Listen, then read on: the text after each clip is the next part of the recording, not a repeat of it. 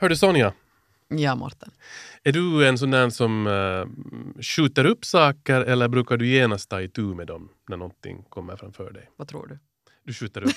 jag, är, jag är nog en riktigt sån här uh, sista minuten-människa. Att jag får nog ingenting gjort för det är riktigt ett måste. är det så? Men det skedde en liten förändring efter att jag läste Anna Perhos ena självhjälpsbok. Och där gav hon ett råd som löd så här att om det är en sak som inte tar längre än fem minuter, gör den då. Okej. Och det har jag lite försökt uh, Mm. göra. Mm. Men annars är jag nog alltid en sista minuten i sista stunden skjut framåt, manjana människa. Är det så? Själv då? Uh, no, jag är lite den där som du just, vem sa du sa den där fem minuters regeln? Anna Perho. Ja, så jag är lite sån där, jag gör nog genast om det är någonting. Inte bara fem minuter utan om det är frågan om en timme till och med. Så då gör jag det genast. Men sen sådana stora projekt, så de är jag dåliga, dålig på att, att färdigställa. De skjuter jag nog upp. Så att det beror lite på. Mm. No, det här är just det vad vi, vi ska tala mera om idag. Ni lyssnar nämligen på Efter nio tillsammans med Morten Svartström och mig Sonja Kailasari. Temat prokrastinering. Svårt ord. Ja, precis. Och jag, jag faktiskt tog lite reda på varifrån det här ordet härstammar. Och det kommer ju då alltså från, latin, från la, latin.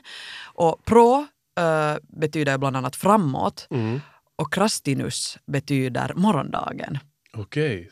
Ja, det- framåt morgondagen. Just det, skjuta på någonting till morgondagen egentligen då på något sätt. Ja. Men idag ska vi tala om att, att sluta skjuta upp saker. Och, och det är väl så att om man är sin egen chef så är det kanske lätt hänt att man skjuter upp saker och ting. Mm. Och, och vilka grejer är det då, då man skjuter upp? Det ska vi tala om med vår gäst som är. Ja, vår gäst eh, är kanske en person som just enligt egen utsago gör sig skyldig till det här. Nämligen artisten och kompositören Annika Cleo är med oss idag. Hon har med tiden, på grund av de hårda förutsättningarna i kulturbranschen, tvingats till att göra så mycket mer än bara uppträda med sin musik. Hon skriver, hon spelar teater, programleder evenemang och mycket mer.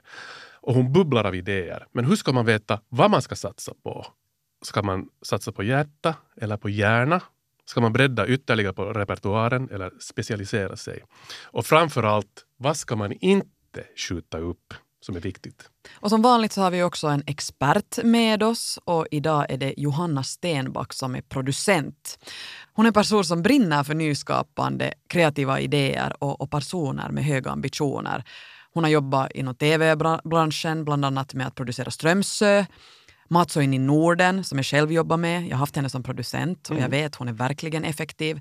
Dessutom har hon producerat Venlagalan och bland annat Nordiska rådets prisutdelning. Och att hjälpa kreativa personer ska vara en, en eh, passion för henne. Mm. Men nu ska vi inte skjuta upp välkomnandet längre. Vi ska välkomna veckans gäst med att lyssna på ett klipp där hon uppträder i Efter nio TV med Bettina från år 2015. Behåll dina rosor.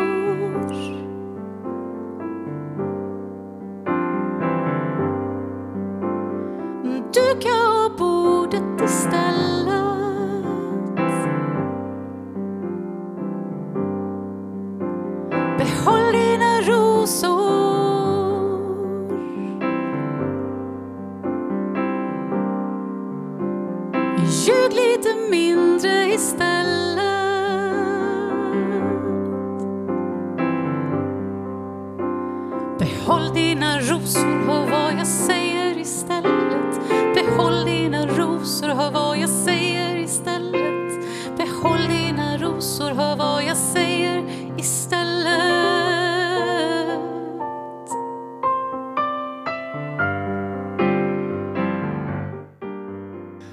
Hjärtligt välkommen Annika Cleo.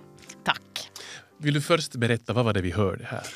Det här var Märta Tikkanens dikt som jag tonsatte när Efter nio special gjorde ett program om henne. Mm. Och var finns den här musiken nu? Ja, den finns i min dator. Och jag, jag lyssnade på det här faktiskt för något år sedan själv. Mm. Och bara, åh gud, det var ju så fint. Och så tänkte jag, ja, och vad har jag gjort med det sen? På tal om prokrastinering. Nå, precis, och det är ju därför du är här idag för att tala om det här. Och, nå, vi sa ju den här tidigare att, att eh, det här är kanske något som du gör dig skyldig till. Känner du igen det? Ja, jag tror att eh, det, det är så många färger på min palett att, att det, vissa saker uppstår bara i det där ögonblicket. Det där var en, en deadline och så fick jag det gjort och sen så är det annat som kommer istället. Mm. Men har du alltså många projekt som du skulle vilja ta itu med? Som, som du, inte bara, du kommer inte till skott? Ja, eh, eh, eller så här, jag kommer till skott. Jag kommer oftast igång med det kreativa. Där liksom händer det. Jag är också ganska bra på att få till ansökningar och, och, och få en, liksom en grundfinansiering så jag kan komma igång. Mm. Och sen ju närmare det där konkreta så jo, det blir av det mesta. Men så blir det kanske inte riktigt så där grandiost som jag hade tänkt från början. Och sen när det kommer till det där konkreta, att sen ge liksom ett nästa steg, det ska bli en fortsättning, då händer det sällan någonting alls. Vad tror du det beror på? Och delvis så tror jag att jag är lite sådär, jag är otroligt lustdriven. Att jag är i det som är lustfyllt. Eh, Och det betyder till exempel som att jag städar inte jätteofta hemma och sådär. För det är ju inte lika roligt som att skapa ett nytt projekt eller träffa vänner eller sådär. Men vet, vet du vad ett bra tips till det där? Mm. Det är oftast om man har någonting jätteviktigt att göra. Så mitt i allt börjar man att städa och ordna skåpen och, Jo, och skura golvet. Eller packa upp lådor som jag gjorde häromdagen. Ja, sen, sen funkar det. Som också hade, jag hade prokrastinerat med några månader. Mm. Jag, jag vet inte om jag har använt det här begreppet tidigare men det har blivit väldigt flitigt använt nu när jag har pratat med Johanna. Att jag säger om mig själv att jag blir för blommig. För blommig. Jo, och då är det såna vackra beskrivningar och, och, och känslosamma ord och sådär istället för att det är väldigt tydligt. Det här är en konsert där man gör det här, till exempel. Mm. Alltså, jag gör ju jättemycket. Du gör massor. Ja, ja, men min upplevelse inte den. Och jag tror att det hänger ihop med att fast jag aldrig har jobbat 9 till 5 Fast jag aldrig har befunnit mig i en sån värld så är liksom den samhällsstrukturen finns inbankad i ryggmärgen på oss alla.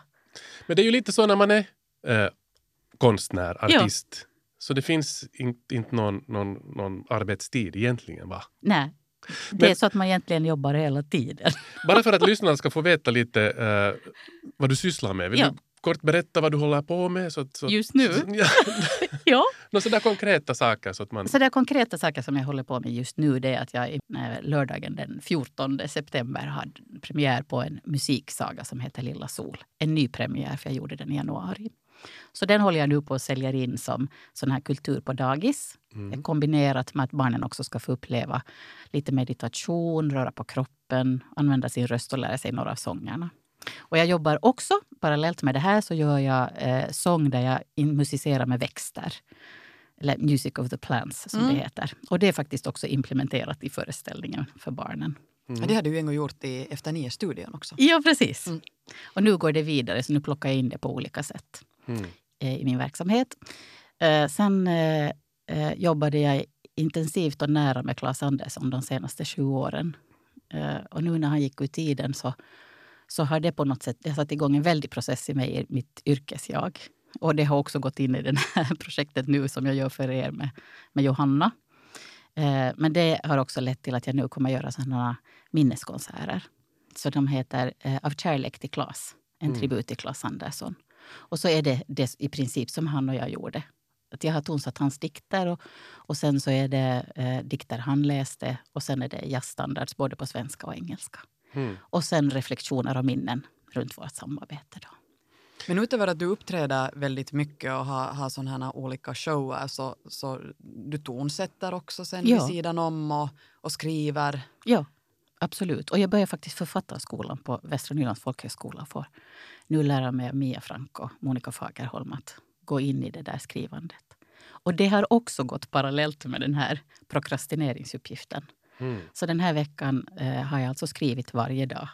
Och där märker jag att det här att skapa rutiner, att jag gör någonting regelbundet när, när den kreativa energin handlar ju om att när sig på det kaotiska Mm. så ger det mig liksom en rutin till dagen så skapar jag också bättre och då kan jag också sen ringa och sälja och göra alla de andra bitarna som inte vill bli av.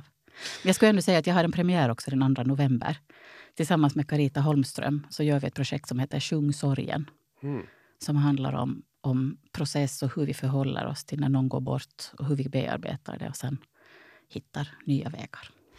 Men Annika, det låter ju alltså, du har många järn i elden. Ja. Och, och, och det låter som om, det är många fina projekt. Och nu när du berättar det så här så låter det som om du skulle ha koll på saker. Det, det skulle vara helt Mm. under kontroll. ja Och innan du träffade Johanna Stenback och ni Ja. började analysera det här så, så vad var problemet? Nej, det, det, det, är det, det, är väl det, det känns nästan lite fel att säga det innan Johanna kommit in i programmet. Men det handlar ju om att, att det jag har, den största insikten jag har gjort det är just det här att mitt problem är egentligen inte att skapa någonting. Mitt problem är inte att göra en tidsplan, en budget eh, eller att göra en ansökan där jag ju ändå måste definiera vad projektet är.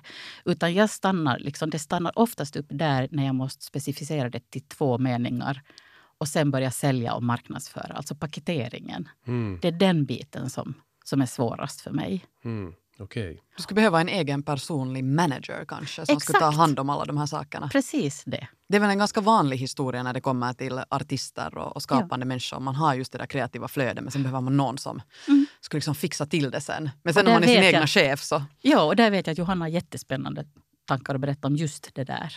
Mm, För att hon är superbra på just det där. Att hur samarbetar man med konstnärer som ändå... För det var som hände när hon skickade första mejlet till mig. Så, så blev jag, som sällan blir kantig, så blev jag lite kantig. och jag inser efteråt att det handlar om att det var mitt ego som gick igång. Att sen när vi väl möttes och var i diskussion runt så var det inga problem alls. Men det är det som lätt händer med oss konstnärer. Att sen kommer någon in och så ska den börja klä på varann bebis. Och det är inte alls sagt att man tycker om de där kläderna. Och att management handlar uttryckligen om att hitta varandra. Mm, Så att inte, inte någon känner sig överkörd och så att man stärker varandra istället. mm. Vill du berätta konkret om, om, om uppgiften, utmaningen som, som ni börjar jobba på? Fanns Ja. det en sån? Ja. Ja. Den första som jag då fick på, per mail det var att, att vad vill jag göra och varför? Eh, och, och när vi sågs så, eh, så blev nästa utmaning att i det samtalet som uppstod så var att det jag helst av allt skulle vilja göra är, är jag insåg inte så tydligt förrän jag hade pratat med Johanna alltså, att jag vill göra en föreställning där jag får använda alla mina de här olika kvaliteterna. Mitt skrivande, mitt komponerande, mitt musicerande med växter, mitt sjungande, mitt skådespeleri. Något, istället för att göra lite av någon i olika projekt så sätt ihop allting till en. Liksom. Mm. Och så gav jag det arbetsnamnet Jag är här. och nästa uppgift som vi hade då efter, efter det första samtalet, det här gjorde, jobbade jag med en vecka, det var att, ehm, att nu då Först, först var uppgiften tidsplanering och budget. Men jag, jag sa att jag kan de bitarna. Att det jag behöver hjälp med det är just den här paketeringen och försäljningen. Så sa hon okej, då får du göra ett synopsis och så skriver du två meningar så du kan sälja in det här. Men där fallerade jag då grovligt. Annika Klea, vi ska fortsätta och, och, och diskutera. Uh, ni Ja. lyssnar alltså på Efter nio här tillsammans med eh, Sonja Kailasari och med mig Morten Svartström och vi sitter här tillsammans med, med veckans gäst, eh, artisten och kompositören Annika Klea och eh, jag tycker att vi ber in din coach, Jo. eller vad Annika, hit i programmet och fortsätter att diskutera. Precis, nu ska vi få träffa Johanna Stenback, producent. Välkommen Johanna Stenback. Tack ska du ha. Eller tack ska ni ha. Du har suttit här och, och, och lyssnat på det vad vi har snackat om med, med Annika Cleo, men innan vi går vidare på tankarna kring det så vill du bara börja med att beskriva lite dina arbetsuppgifter och vad det är du sysslar med för tillfället. Jag har alltså en, en ganska lång, lång eh, historia som, som producent. Jag jobbade på YLE väldigt länge. Sen så tyckte jag att jag ville vara min egen och ha min egna frihet och hade eget produktionsbolag i sju, i sju år. Ja. Och nu har jag förmånen att jobba med Tove Janssons arv och föra det vidare. Så jag arbetar som evenemangs och innehållsproducent på Moomin Characters och på förlaget. Och det känns nog som en, ett privilegium att få arbeta med den finlandssvenska kulturen och föra ut den på en internationell och global arena. Och sen har jag ju också ett sånt där litet sidoprojekt, vårt familjeföretag, där jag får väldigt mycket öva på att peppa och inspirera och driva framåt. Och det, det är vad heter det nu, min man som bygger handgjorda elbasgitarrer för en global marknad. Och, och vad heter det, där, där är det väldigt mycket hantverk, vä- väldigt mycket konstnärskap. Eh, men också väldigt mycket produkt och, och försäljning och så här. Mm. Och där ska man ju jobba på att, att försöka tjäna på det också. Jo, och bygga varumärke. Alltså nu har vi ju haft fördelen där att vi har kunnat stänga borderböckerna. Och, och vad heter det nu?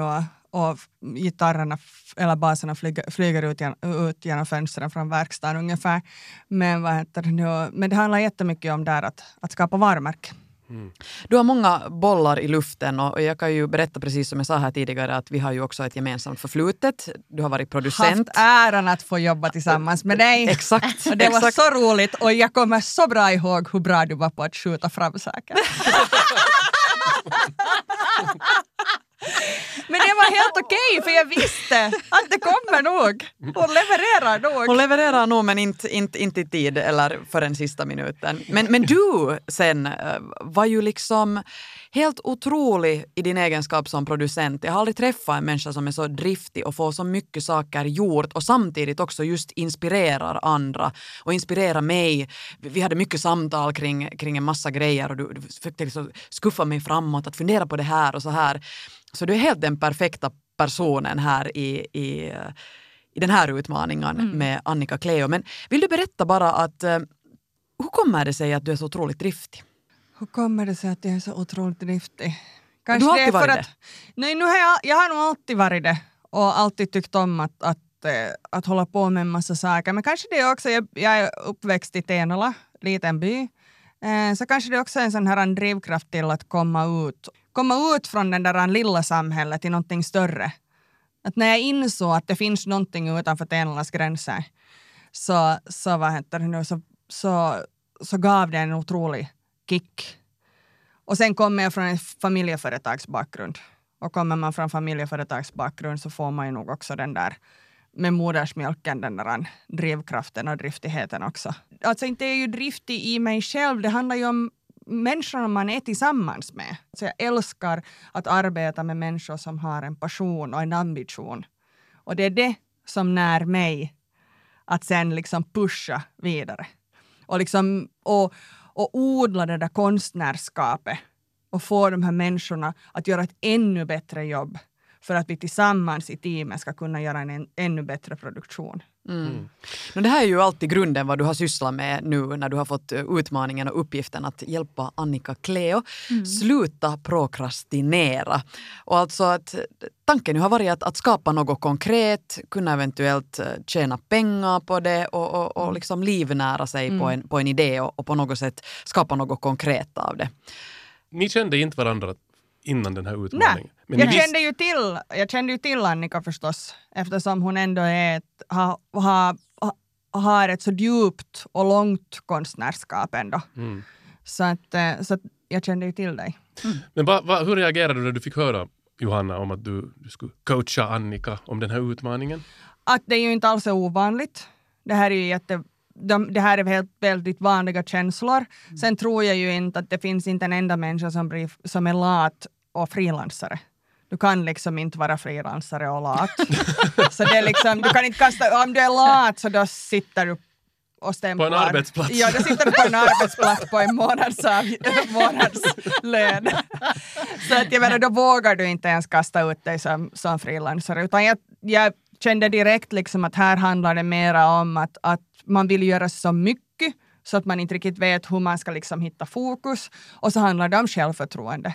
Som just till exempel de här låtarna nu som du avslöjar nu att finns i en dator någonstans, någonstans också. Men där är ju tröskeln är att när, som konstnär och som offentlig person så, så, så representerar du ensam dig själv. Och, och om inte du har liksom riktigt hjärta med så då är det, då är det tryggare och skönare att de där låtarna finns kvar där i den där datorn istället för att publicera dem. För att sen när, sen när yxan går och kritiken går så kan den, kan den vara ganska mördande. Mm. Men därför behöver du ju det där stödet bakom dig istället som, som säger att vi finns här, vi tror på dig. Det här kommer att gå bra. Är det inte snarare, eh, jag tänker att det där hjärta finns ju, eller vad Annika, det finns ju. Ja. Den där känslan och det där konstnärskapet. Men är det inte just som vi har konstaterat, det kanske också den där hjärnan som borde komma med för att just att det ska bli till någonting. Mm. Eller vad säger du Johanna? Men där sa som, Sonja, du sa att, att, du, att hon skulle behöva ett management som, som kommer in och liksom paketerar det. Men, men min erfarenhet är att när man sen går in och försöker paketera en, en eh, artist eller ett konstnärskap så blir de just sådär kantiga som Annika blev där med mitt första mejl. Och det var lite med mening nog som jag var, väl, jag var väldigt sådär liksom überprofessionell, rakt på sak och strukturerad. och jag tänkte att det här är ett bra sätt att liksom kicka igång, snabb, göra en snabb igångkickning av hela, hela processen. Men att du måste nog själv veta vad det är du vill. Och du måste själv formulera vad det är du står för innan man kan gå in ett, med ett management och faktiskt sälja. Mm. Så du ställde några frågor åt Annika som du nämnde Annika här, Mm. här tidigare. Ja, hur, hur svarar du på de här frågorna? Där du sa Johanna att du var lite kantig. Men inte var hon så kantig när hon talade med mig. Inte. Inte sen när vi talade Nej, där. nej. Men, men jag var ganska kort i, Mm. i mitt svar har jag för Jo, mig. men det var du. Ja. Ja. Och konkret. Mm. Och det var ju också bra. Ja. Därför att, eh, jag, kommer inte ihåg formuleringen nu, men Johanna skrev någonting i stil med att, att eh, hur är du genuin och hur är du ärlig och hur brinner du liksom? Dit ska du gå. Och jag upplever ju att allting som jag gör i det kreativa är ärligt. Mm. och att jag brinner för det och att jag är passionerad. Så det, och, och det var där egot gick igång lite. Eh, men eh, vad jag tror, eller vad, hur- som jag sen insåg, eh, så vad handlade mer om att det här att jag gör så många olika projekt. Att vilket, jag måste ju ändå någonstans, om jag skulle sätta en skala på det här, vilket är det jag brinner mest för? Det var det Johanna var ute efter. Och där ville jag ju inte döda heller något av de här projekten. Utan istället så fick jag Annika att tänka istället hur hon kan slå ihop alla de här projekten så att det blir sen en föreställning. Och jag blev så glad när hon liksom kom på det här. Och vår diskussion ledde till att hon just sa att ja, men så här kan jag göra. Att en sak leder till en annan. För att då behöver man inte gå in och, mö- och, döda någonting av, av som man redan håller på med utan man hittar liksom en fokus och, och, en, och ett rör vart man kan liksom stoppa allting. Mm. Johanna, får man ha en åsikt om det konstnärliga också som en sån här coach? Alltså som producent så, så får man alltid ha, eh, tycker jag, en åsikt om det konstnärliga. Men det, är alltid den, men det är alltid konstnären som ska få ha det sista beslutet. Jag tänker bara det kan ju vara lite känsligt om man går och, om, eller vad Annika? Om man går och pottar där i... Att varför Men gör du det? Det här låter ju dåligt. Varför gör du det här? nej, nej, man gör inte så. Man går inte in och ifrågasätter utan man är så här eh, hur tänker du här? Tänk om man skulle göra så här. Mm. Så att man måste liksom gå in och, och, och försöka liksom projicera sina förankra sina tankar hos mottagaren så att den sen tänker att ja men så här skulle vi kunna ta det, ta det till sig. Eh, och, och liksom tror att det är dens egen idé. Och det du också Johanna sa idag när vi, innan vi kom till studion så var ju, pratade vi ihop oss också. Så, så sa du också om det här att det, beroende på var man befinner sig som konstnär i den kreativa processen så kan inte producenten gå in. Nej. Att man måste liksom ha tagit ett helt varv och landat mm, så att man är ganska intakt med, med det man vill. Kanske de där två one-linersarna redan finns liksom. Och sen kan producenten komma in och börja Och producenten kan komma in och stödja liksom, men Ja. inte och, och, och vad heter det nu, inga pekpinnar. Det får aldrig, alltså blir det, kommer någon in i, och nu vet ni ju själv också när ni är inne i en kreativ process, att kommer någon in med pekpinnar då så slår ni bara bakut för ni lyssnar inte heller för att ni är ju inne i er egen process. Mm. Nu talar alltså Johanna till Sonja och mig här. Ja.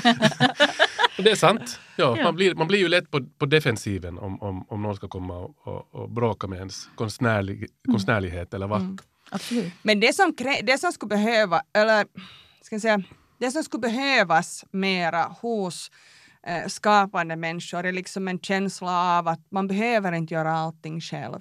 Du är inte ensam, utan att verkligen på riktigt jobba mera i team och, och lita mera på att ta in människor. Mm. Sen är det ju en annan sak att så som, så som branschen ser ut just nu så finns inte, liksom, finns inte sådana resurser eh, att ta in en, en, en producent till exempel. Att när du har en stor produktion och när du sen ska börja skära i budgeten så den första som ryker är producenten. Och då tror jag ändå så här att nu finns det producenter. Mm. Ännu för 10-15 år sedan så fanns det inte riktigt producenter. Nu det finns ju mycket kulturproducenter nu som man kan anlita. Och har man bara gjort det i sin budget och fått det där som man ansökt om så har man ju också pengar för det. Men, men jag tror att i vår diskussion så kom också det här skill- att skillnaden mellan en producent och management. Mm. Och management finns det inte riktigt Nej. ännu. Och management är just det här att man tillsammans har en process. Mm. Det är inte bara att söka pengar och Nej. Och, och sälja in utan det är just vem är, det, vem är du och så skapar man det där tillsammans med management. Och ett, en långsiktig, en långsiktig liksom, eh, eh, båge där man faktiskt arbetar fram ett, ett artisteri som med, med liksom kommersiella förtecken också eh, på det sättet. Men eh, ännu tillbaks till den här, där till det som, som där Annika ligger nu alltså eh, och där hon lite har fastnat just den här, de här två meningarna och det här synopsiset. Så Mm. för att komma vidare och för att känna liksom att produktionen tar ett stort steg så behövs det för att kunna skriva ansökan och det behövs också för att kunna sälja in och få en, en eh, scen. Nå, Annika, kom du fram till den här eh, synopsisen, till, till de här några meningarna som beskriver det vad du skulle vilja göra till följande? Eh, eh, nej. Okej. Men det var faktiskt inte på grund av prokrastinering. Utan jag insåg att det, det är för tidigt i just i den kreativa Mm. processen att liksom begränsa det till de här två meningarna. För faktiskt, eh, jag har ett exempel ur det verkliga livet. Den här lilla solföreställningen som jag nu gör. Där var jag tvungen att förra hösten definiera vad, liksom, av marknadsföringstekniska skäl definiera vad den hette, vad den handlade om. Och sen var premiären i januari och jag hade inte börjat skriva den ännu. Jag hade alltså några sånger och en tanke om vad det skulle vara. Men det var en helvetesprocess. Just därför att då hade jag begränsat det innan, jag, innan den kreativa processen var klar. Så därför ville jag faktiskt inte, för att jag vill verkligen göra den här föreställningen. Därför ville jag inte göra de där två one-linerna för det nu. Nej. Mm. Men däremot så sa Johanna före, vi, vi, jag har ju alltså en skiva med ett färdigt material som kommer att ingå i föreställningen. Och att jag kan använda de här sångerna som, som reklam för föreställningen när den kom, liksom inför att det här ska komma. Och sen också att jag gör det här minneskonserterna nu för Claes Andersson. Det är också som en sorts, det, det banar väg till föreställningen som ska komma. Mm. Och inte bara PR-mässigt också, men också liksom för den kreativa processen. Att Ja. allting ska kunna ligga i ett, eh, i ett pärlband. Och, och då också så bygger man sitt eget varumärke på det sättet. Men har alltså fokuserat på den här ena idén som, som du har haft, att, att, att lite ta från det ena och det andra i ditt artistskap och, och, och eventuellt bygga upp då alltså en, en, en föreställning. Ja. Eh, konkret, vad har nu skett här mellan er och i den här dialogen som ni har fört i den här utmaningen? Vi, har ju blivit, alltså, vi hittade ju varandra direkt och det var jätte, jätteroligt. Och, så jag kan säga att vi har blivit Jag goda sitter och vänner. nickar, jag måste bara säga att jo, jag instämmer för vi är i radio. Så att vi, har blivit, vi har blivit goda vänner. Ja. Och sen har jag satt igång bra processer som, som jag tror att också är utvecklande processer för dig. Absolut. Men hur ska, eh, hur ska ni gå vidare? Eller hur ska du Annika gå vidare? Hur ska du se till att det, att det fortsätter det här, det här tankesättet? Eh, Jag, jag tror att det första är att fortsätta med mina de här dagliga rutinerna. Alltså meditation och äta rätt. Och, ni vet, det där som vi alla prokrastinerar med. Vi vet att vi mår bättre om vi äter ordentligt, om vi motionerar och bla bla. Jag tror att nu, mina barn flyttade hemifrån nu under sommaren och, och nu har jag ett sådant läge i livet när jag faktiskt kan skapa mig nya rutiner. Det är det första. Mm. För det ger sen för, förutsättningarna för att skapa. Och sen det andra är att jag, att jag ska ha ett arbetsrum så att jag separerar yrkeslivet och privatlivet. För det betyder också att då kan jag vara ledig. För det är ju också det, när man, när man är sin egen och frilansande så jobbar man på ett sätt hela tiden. Man kanske inte fysiskt gör någonting men det finns hela tiden med en. Mm. Jag kommer ihåg en, jag var med en väninna på en resa till Egypten och vi bodde på ett all inclusive hotell. Och det fanns liksom ingen stimuli till att skapa alls. Det var verkligen bara att vara och det var så skönt. Och ändå på dag fyra så började ah, man kanske skulle utveckla den här underhållningsbiten här på hotellet. Eller. Och så där fungerar ju det kreativa sinnet. Liksom. Allting är näring till det. Mm. Så ett arbetsrum så att jag kan liksom definiera för mig själv när jag jobbar och när jag inte jobbar. Hur, hur ofta borde du sen få någon, just som Johanna, att komma lite och kolla att nå, Jag, jag tror Blir det det? blir det det? Men jag skulle ändå säga att, och det tredje är att, att eh, inte göra allt på en gång. Alltså inte hålla igång alla projekt på en gång. Utan att, att eh, dela, dela upp det så att det blir tydligare. För då blir det också tydligare att nu är det det här projektet jag jobbar med. Nu är det två, två meningar och ett synopsis som jag jobbar på för den här föreställningen eller den här konserten eller det här kulturpaketet. Mm. Låter som att eh, Johanna har lite strukturerat din tillvaro Ja. som konstnär. Ja. Ganska väldigt konkret. Ja. Hur, eh, hur, hur har det varit för dig Johanna, den här processen att, att följa med? Det har varit jätteroligt att, eh, att Annika var så mottaglig från första början och, och att vi hittade så snabbt liksom jag menar att Annika var så konkret också i att vad det är hon vill göra. Så att det var så lätt för mig att gå in och, och, och, och stödja och, och, och hjälpa. Jag ska svara ännu på när jag ska ta kontakt med Johanna. Ja. Det är ju när jag har skrivit det där synopsiset och de två meningarna. Då kommer jag ringa dig Johanna och säga Vad tror du om det här? Ja, det går bra. No, det låter bra. Mm. Ja, Vi önskar all lycka till Annika Cleo på färden. Tack. Och tack Johanna Stenback för att du var med här. Och Tack för att du... jag fick komma. Ja tack Johanna. Jag måste ju ännu ställa en sån här liten extra fråga här. Att, att just när man är en sån här sista minuten människa och jag fick ju då någon gång ett tips om att någonting som inte tar längre än fem minuter ska man göra direkt. Har du något annat sånt här bra tips Johanna som du kan kasta åt en? Nej, En absolut. sån som Sonja. En sån som jag. och, allt, jag. och det som känns riktigt hemskt, alltså de där riktigt tunga sakerna, gör bort dem direkt. För annars, så- alltså dåliga samveten är det värsta som finns. Alla har vi dåliga samveten och de är så hemska. Så att, att göra bort dem direkt så då blir man liksom sju kilo lättare från axlarna. Det försöker fast det är jobbigt. Och sen också att svara direkt på mejlen. Försök att göra det. Svara direkt på mejlen för då blir inte de... Det värsta som kan hända är att du har liksom 50 olästa mejl. För då blir det där berget bara högre och högre. Där hörde Sonja. Jag hörde den där djupa sucken som Jag höll på att komma. också. Så att kanske Sonja, kanske, du ska, kanske vi ska boka, eh, liksom lägga in en timme varje dag som du måste sitta och svara på mail. Och du får inte sitta och prata med någon annan eller någonting liknande. Jag, kan, jag kan övervaka det här. Hur gick det nu så här? Det är jätteskönt att det förflyttades till dig. Jättebra tips. Tack Annika Cleo och tack, Johanna Stenback. Ni har alltså lyssnat på Efter nio här tillsammans med eh, Sonja Kailasari med mig, Morten Svartström och vi är ju tillbaka som vanligt nästa vecka med nya gäster och nya utmaningar. Yes.